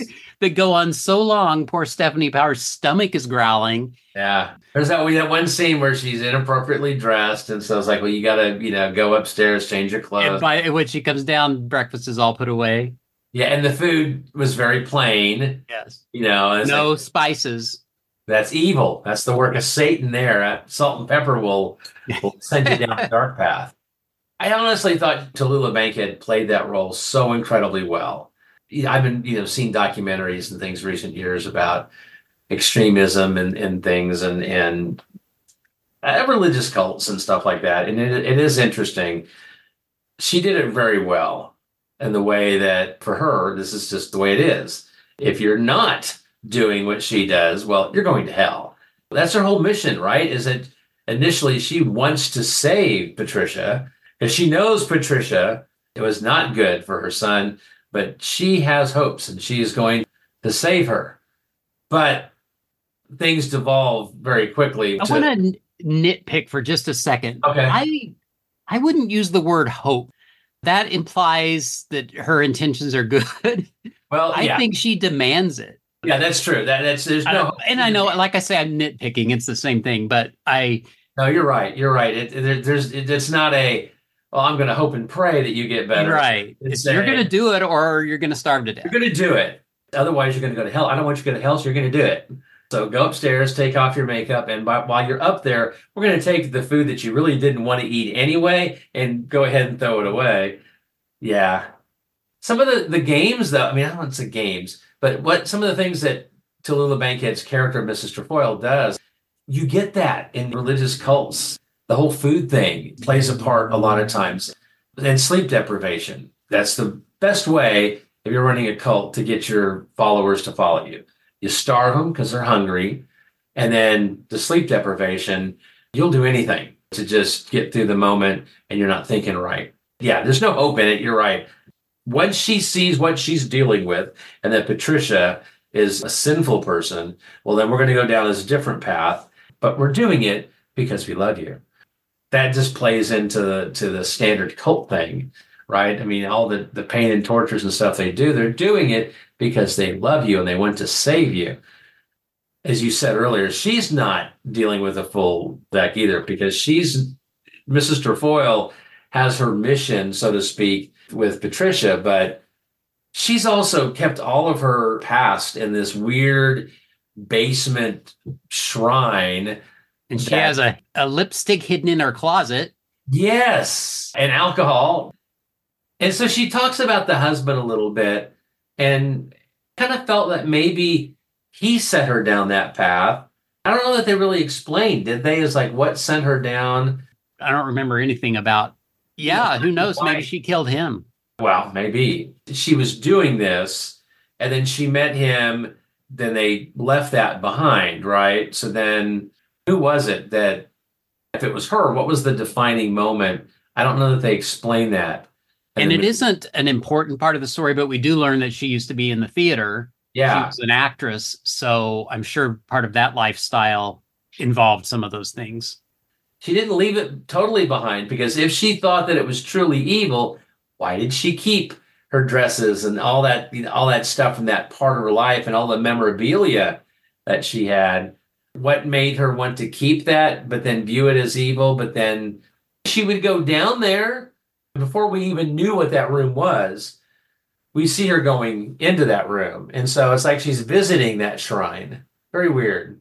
And very hypocritical. And that's oh, absolutely. what, what you see with, I believe, what you see with fanaticism. We would think of people like her as, quote, crazy, but I don't really think she comes off like as insane at the beginning. I don't think we know that. I mean, we know she's a kook, she's a fanatic, she's yeah. religious, but that doesn't mean she's dangerous or is going to do what she's going to do. No, no, there's no, um, there's, yeah, there's no indication that that's where it's going. She's, and then it, I mean, it goes full tilt, and she doesn't come far to me as matching Piper Laurie and Carrie as far as the fanaticism goes, and yeah. it really plays up on the horror of it at the end. Her little gun to me was like, what kind of threat is that going to be to anyone? But when she picks up that knife, and did you notice, by the way, the knife had blood on it, and I don't know where that came from. Some previous. Oh, I didn't catch that. There are some shots of her, and there's promotional pictures. You'll see it. She looks downright terrifying. You know, holding that knife up in front of her face, and you talked about the gun.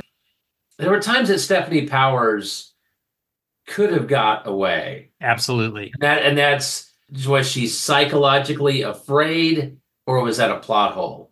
Tallulah's an old woman, so she's got some a henchman, Harry, that it works for her, and well, and he and, does. Uh, and oh my gosh, that what's Anna. her name, Anne.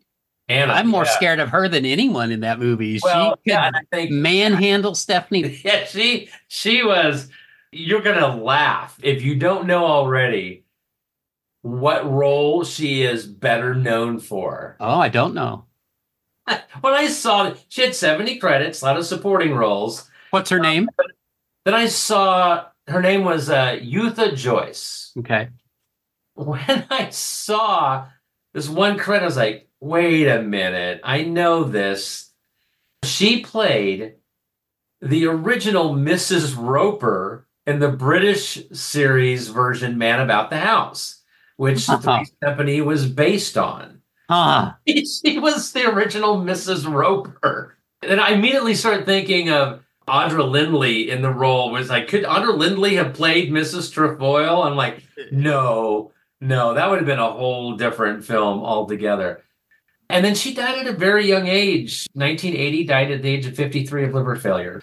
But she's most known for playing Mrs. Roper. So I did not know that while watching this movie. And it, and it will certainly put a new light whenever I see her wrestling on the ground with Patricia, you know, Stefanie Powers, and getting her in a in an arm lock.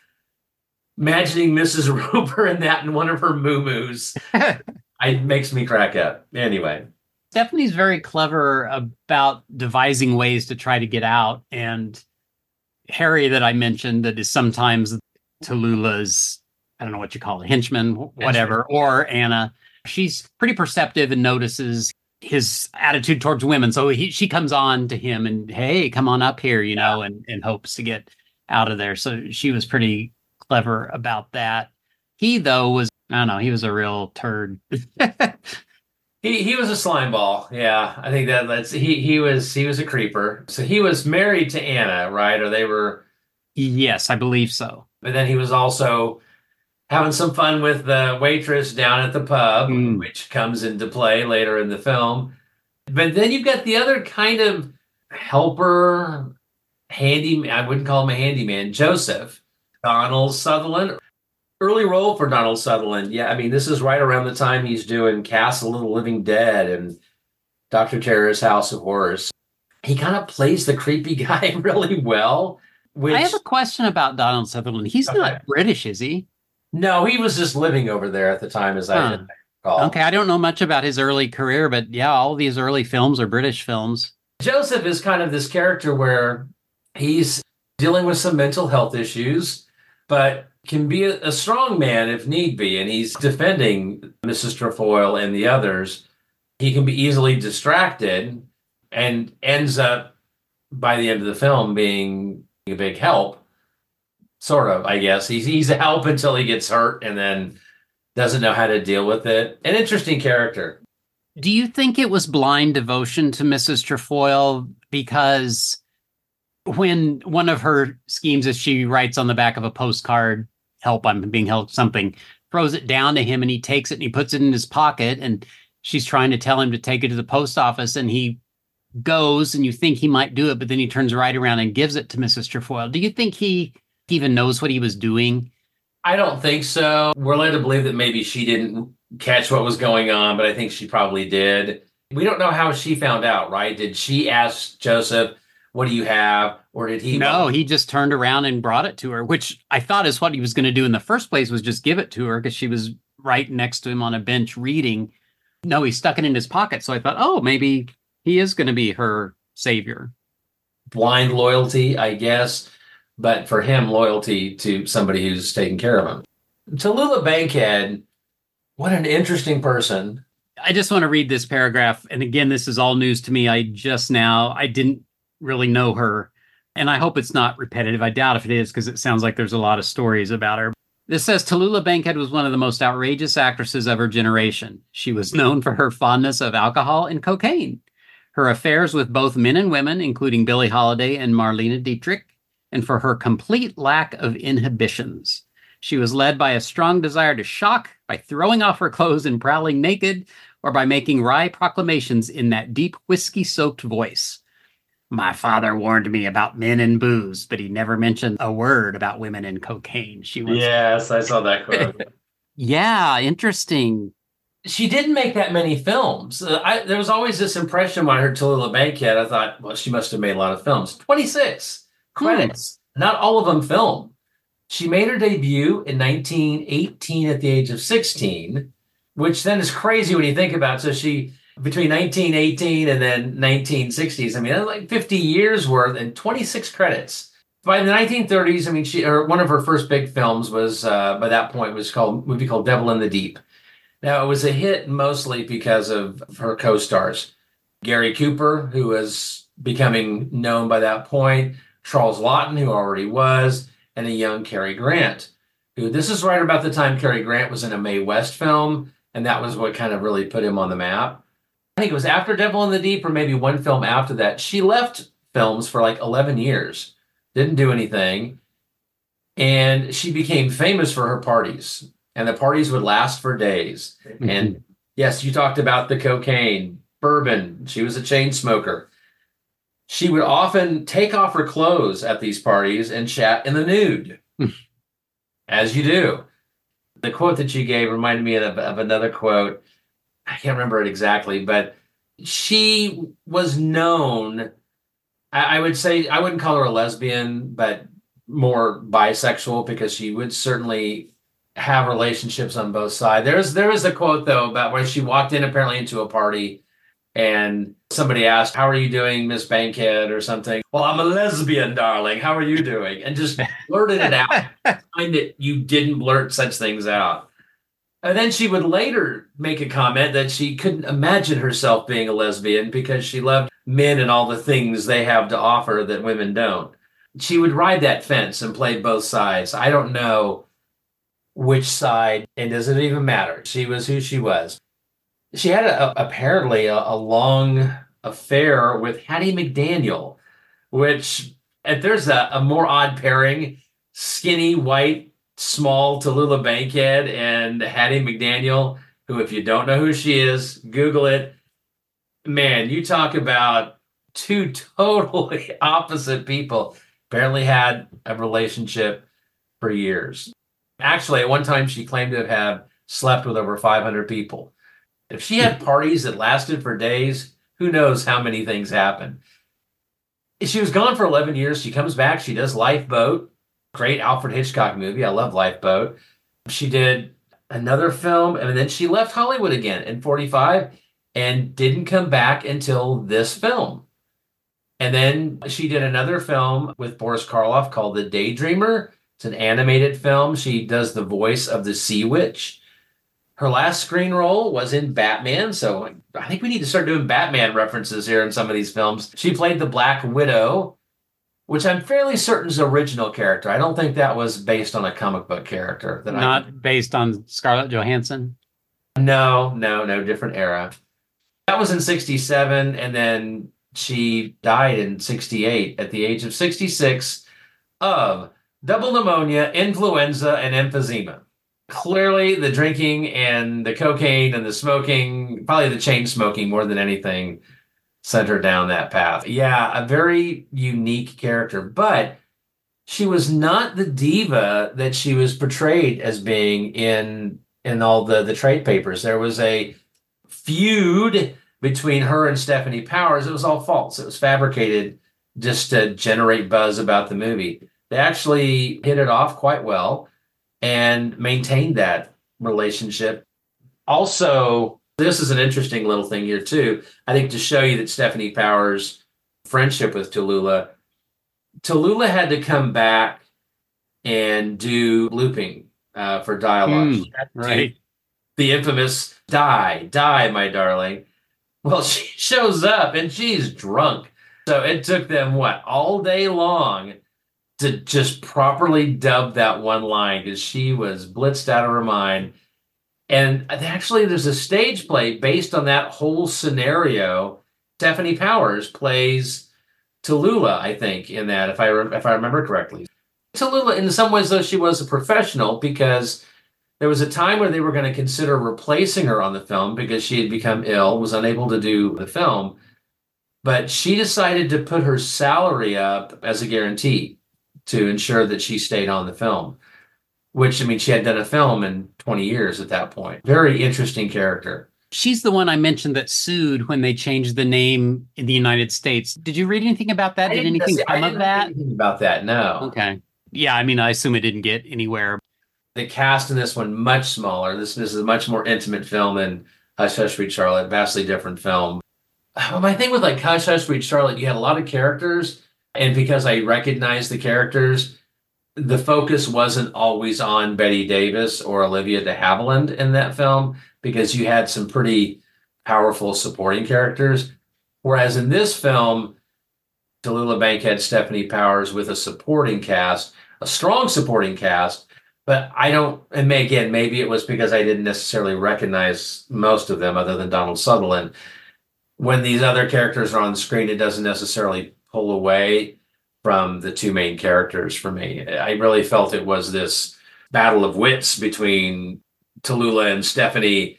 Tallulah had her entourage, and Stefanie was kind of holding out hope that the fiance would get a message, suspect something, and show up looking for her and be her knight in shining armor.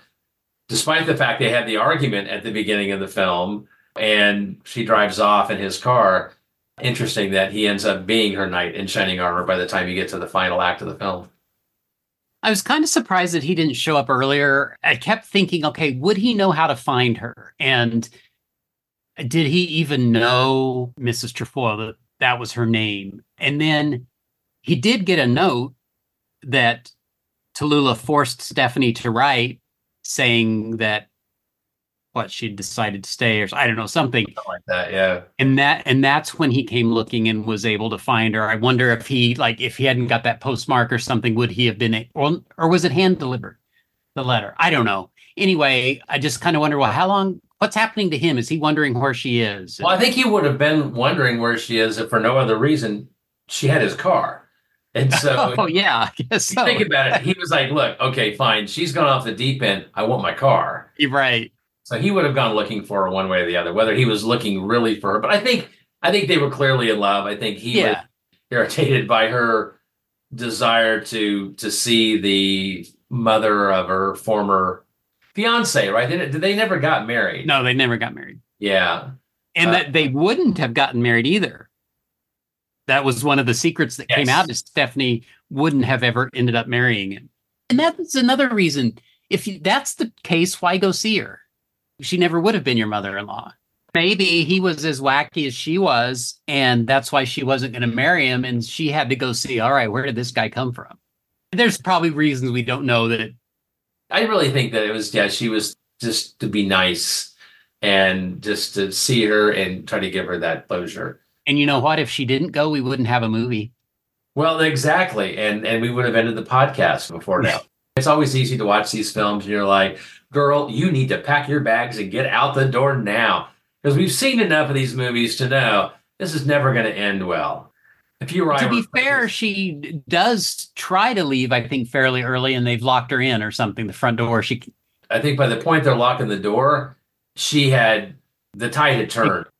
when she says why she has to get back to London, she says it's because she has lunch with a girlfriend. So she's still thinking about Tallulah's feelings and doesn't want her Yes. to know that she's already in love And that's with why I think it, I think she's trying to help her get closure. Written by the great Richard Matheson. I don't know how much it differs from the novel, but I do know that the part of her being used to be an actress is added. That was not in the novel. Anne Blaisdell, who did the novel, kind of interesting. Her real name was Barbara uh, Linningen, Li- Linington. And Anne Blaisdell was actually one of five different pseudonyms that she wrote under. But she is one of the first women to, women authors to write police procedurals, which Hmm. really is what the, the original book was more of a police procedural. And this is her only film credit, but she did have a whole series of books under a variety of different names. Richard Matheson, we've talked about. I mean, gosh, Yeah. multiple times in the show. I am legend. That's all you need to know about that. And that'll send you that'll do that, and that'll send you down a path full of full of goodness that us uh, sci-fi horror fans are are well familiar with. the first time I saw it in my notes was I was a little disappointed by what was down there. I mean, I thought maybe her husband's mummified body would be down there or something, you know. Like I said this time though, I really liked it. And also I liked the cinematography when they were down there, the colors. Everything was cast in a green or a purple light. Yeah. And I thought one thing is, well, this is a much more colorful life she could have lived than what she Yes, that's how I picked but that. then one. there is literally a stained glass window there with purple and green. So I thought, well, I don't know if it'd shine in like that, but it at least kind of explains it. But I like the more abstract. Well, I think it was the only room in the house that really had color, right? The rest of the house was very drab. It could have been black and white, and and you wouldn't have noticed a difference. What was the significance of the water running? The faucet was running twice, not just dripping, it was like fully running. I don't know. I hadn't really thought about that now that you asked, but I mean, yeah, I, I don't know.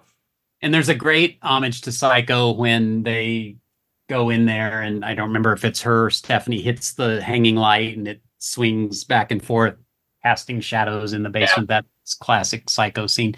I do have some things on the rest of the cast if you want to. Yes, please. Stefanie Powers. At first glance, it's an odd choice. Stefanie Powers, Hammer. How does that work? But I think she does really well in the role of, of Patricia Carroll. Most well known, I think, for her career. 111 episodes and eight made for television films of Hart to Hart.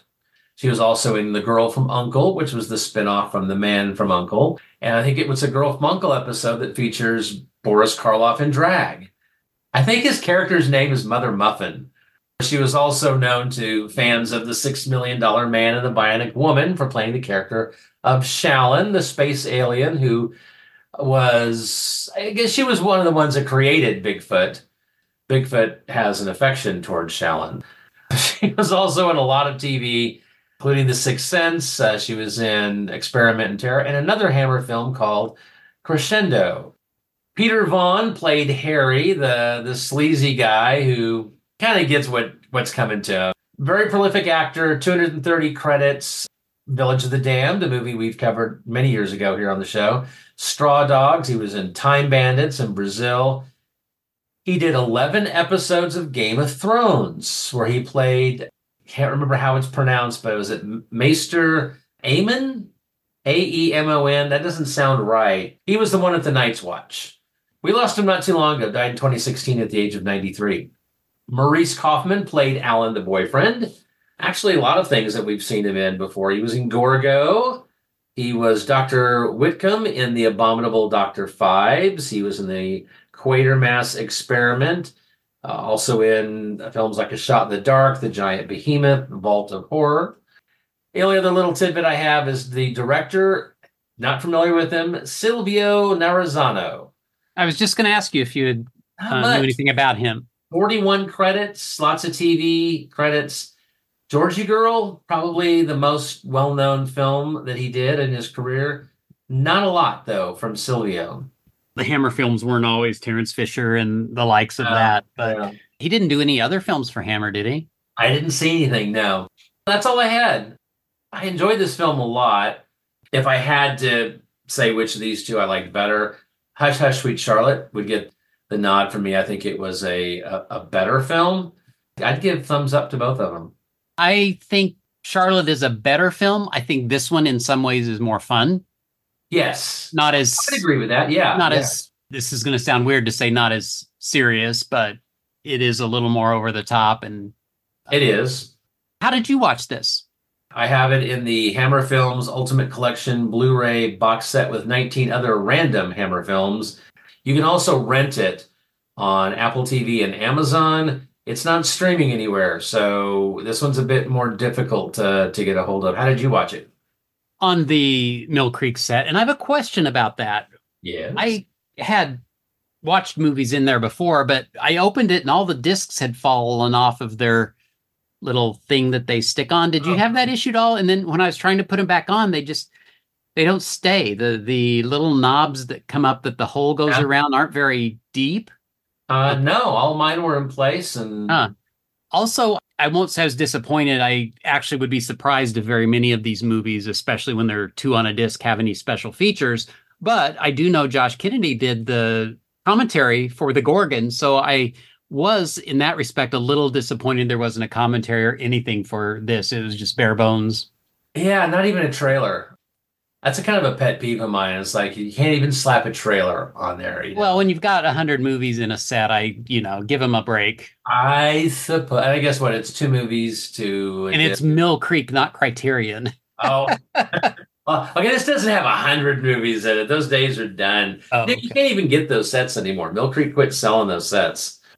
I think that wraps it up then for our movies. We'll take a quick break and come back and review some new business.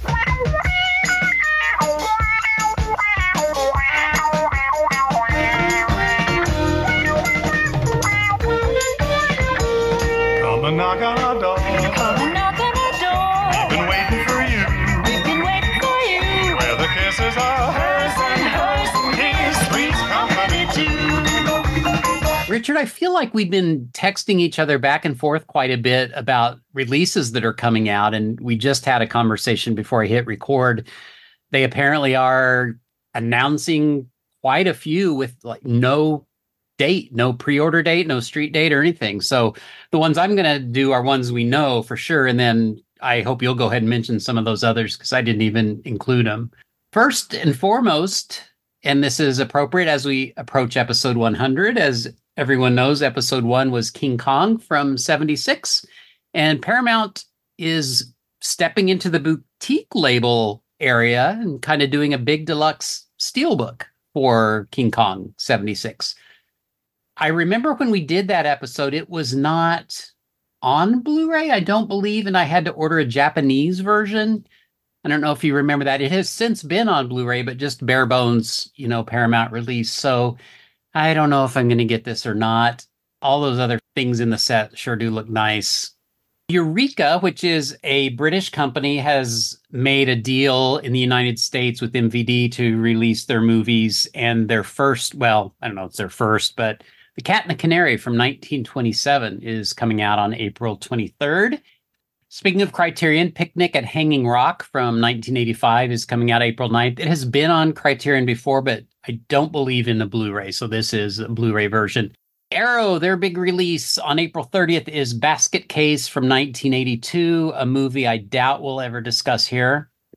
And then Severin on March 26th, two interesting films Burial Ground from 1981 and Dracula, Prisoner of Frankenstein from 1972. That's a Jess Franco film, and I got an email earlier this week. Mine is in shipment. I must have pre ordered it because number one, it's not March 26th. And number two, they're sending me one. I didn't pay much for it. Glad it's in the collection. You'll have to let me know what you think of it when you watch it. I struggled with that one. I yeah, did. I don't expect much. I don't know. I just think I love those combinations. Of, is it in any way sort of a monster mashup or not? Uh sort of. Yeah. Okay. Sort of. Well, Go I don't know. go in with low expectations on a night that you're, you know sometimes you're in the mood for Yeah. cheesy crappy films Trash, trash Euro trash.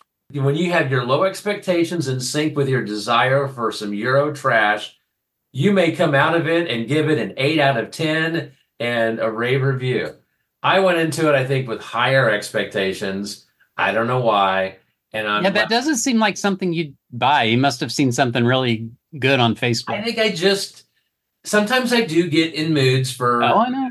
I do. Too. I, I get most of my Euro trash films from you when you buy a second copy. So, uh, and I appreciate that greatly because it saves me the money, and I I still enjoy them. That's all on my list that I could pin down a pre-order date. What do you have? This one came to my mind as we started talking about. There's a site out there called Serial Squadron. He apparently is starting a sister site where he's putting a lot of his horror stuff that he's done on there. It's called Vanishing Shadows. There's a new collection of four restored classics presented for the first time in full color. $10 discount if you order before February 15th. He is offering colorized versions of Night of the Living Dead, White Zombie, The Old Dark House, and Carnival of Souls. I don't know if these are any different than some of the other colorized versions lurking out there. I'm not a fan of colorized versions. Mm-mm. I know some people are kind of hyping up colorized versions lately, and I'm like, no, I'm sorry. I'm always going to be a, a black and white purist. There is something that he's got, uh, he's offering that that piqued my interest, and it's called the Vault of Horrors. It is currently available. Dark Cinema Fantasy Anthology. This is an energetic collection of rarities from the 1910s to the 1930s, featuring 1910s Frankenstein in color, visually noise reduced, transferred at the correct speed, stabilized, newly scored. Other things on there, stuff that I'm not even familiar with. Portrait from 1916, which is a Russian short. The Mission of Mr. Fu, which is a Thomas Edison fantasy film, kind of a Fu Manchu like character. It includes The Mad Doctor from 1933. A familiar looking mouse tries to find his dog in a horror castle owned by a mad doctor who wants to do evil experiments. Guessing it's a cartoon. Mascot in the Devil's Ball, 1933, sounds like another short film from Russia, and a color tinted version of Seven Footprints to Satan. Did you mention the other Naschy film, the the Unliving? I did not. Makeflix is the name of this company. They're putting out the Paul Naschy film, The Unliving. This is the last time that he played the Vladimir Daninsky character, and this is the Fred Olen Ray film that pretty much is notorious because it's it's a skin flick with with Paul Naschy in it. He didn't have anything to do with the production of the film. Supposedly, not that good, but it's Naschy. It's Blu-ray. Shipping is supposed to happen the week of February 5th, and we're recording on February 4th. They also were selling a comic book version. As of you and I record this, they still have some copies of that left. I also got an email from Vinegar Syndrome, and this I knew I had pre ordered because I had been waiting, losing sleep at night over my copy of Little Darlings. That's all I had. All right. I've got a couple birthdays and movies appropriate for this episode. Let's start with the birthdays. February 20th, 1926, Richard Matheson was born. He wrote Die Die My Darling. February 27th, 1910, Miss Joan Bennett from Dark Shadows. A lot of Dark Shadows in this episode. I tried to find a Doctor Who connection to Die Die My Darling, and I couldn't. March 11th, 1921, Sam Hall. He was one of the big writers on Dark Shadows, married to Grayson Hall. February 19, 1964, Dead Ringer with Bette Davis was released. And on February 23rd, 1965, in London, Dr. Terror's House of Horrors featuring Donald Sutherland. Now, Richard, tell us what is going on with your endeavors in the world of classic horror that have nothing to do with this podcast or are related tangentially. I will retroactively mention that once again last month I said, Gosh, I have nothing for our Black Museum, although we recorded that at the end of December. And I ended up thinking, Hello, the Black Museum radio show. So I threw up some links during the course of the month to the Black Museum radio show, which starred or featured Orson Welles as the narrator, which really kind of tied into our conversation, which I don't think I mentioned on the show. So I did some stuff on that. I am going to hold myself to this, and this will be funny. I'll probably mention this on the show, and then it does not do. But I had an idea, and unfortunately, the last couple of weeks have been crazy, so it didn't gel quite as quickly. But I had four films that just kind of randomly came on my radar, and they're all kind of forgotten horror films. And so I thought it'd be fun to do like a forgotten February. I think I'm going to do this. I hope that I'm going to do this. I wanted to do it like the four consecutive Fridays, and well, here we are recording February 4th. It didn't happen. Svengali, the 1931 film, just recently covered over at the Diecast Movie Podcast. There was some conversation, I think, on that show as well, briefly about The Mad Genius from 1931, both of which star John Barrymore. Mad Genius features a cameo appearance by Boris Karloff. And then a movie called 13 Women from 1932. And then a film that I have from Kino that's been sitting on my shelf. And I just, I looked at it the other day and I thought, that's the fourth film. The Man Who Was Sherlock Holmes. That is what's happening over at my site, monstermoviekid.wordpress.com. What's going on in your neck of the woods, sir? On classichorrors.club, I have been going through the Peter Cushing box set, Cushing Curiosities. Speaking of not exactly horror, we've yet to get to a horror, and we're yet to get to Peter Cushing being in a primary role. But he does play important parts in Cone of Silence, Suspect, and The Man Who Finally Died. And next on the box set is the Sherlock Holmes TV series. I was going to combine Suspect and Man Who Finally Died into one week and then do just a couple representative episodes of Sherlock Holmes. But I just realized I'm not the Sherlock Holmes guy. I mean, I enjoy movies, but I don't know about them like you do, and I wouldn't know really how to put them in any point of reference. And then rounding out the month, which as you're listening to this will be the next two Mondays, I think. Bloodsuckers and Tender Dracula. So we're going to get into horror, but somehow I'm not sure the movies are going to be that good, but they should be curious in March, I'm going to be tagging on to our episode. You want to tell folks what that is going to be? Yes, we are doing one of our retrospective episodes, and it's going to tie into a box set that was just recently released. The Criminal Acts of Tod Slaughter, Eight Blood and Thunder Entertainments, 1935 1940, a uh, limited edition Blu ray box set from Indicator. Santa gave that to me. Santo know, or Santa? it, might, it might have been Santa. We're going to be talking about Tod Slaughter's career and taking a, a look at all the films in this box set, and as well as a couple of others towards the end of his career that were not. More specifically, the two films that we are going to highlight are one film that I'm sure everyone's familiar with, and it is Sweeney Todd, the Demon Barber of Fleet Street. This is the 1936 version.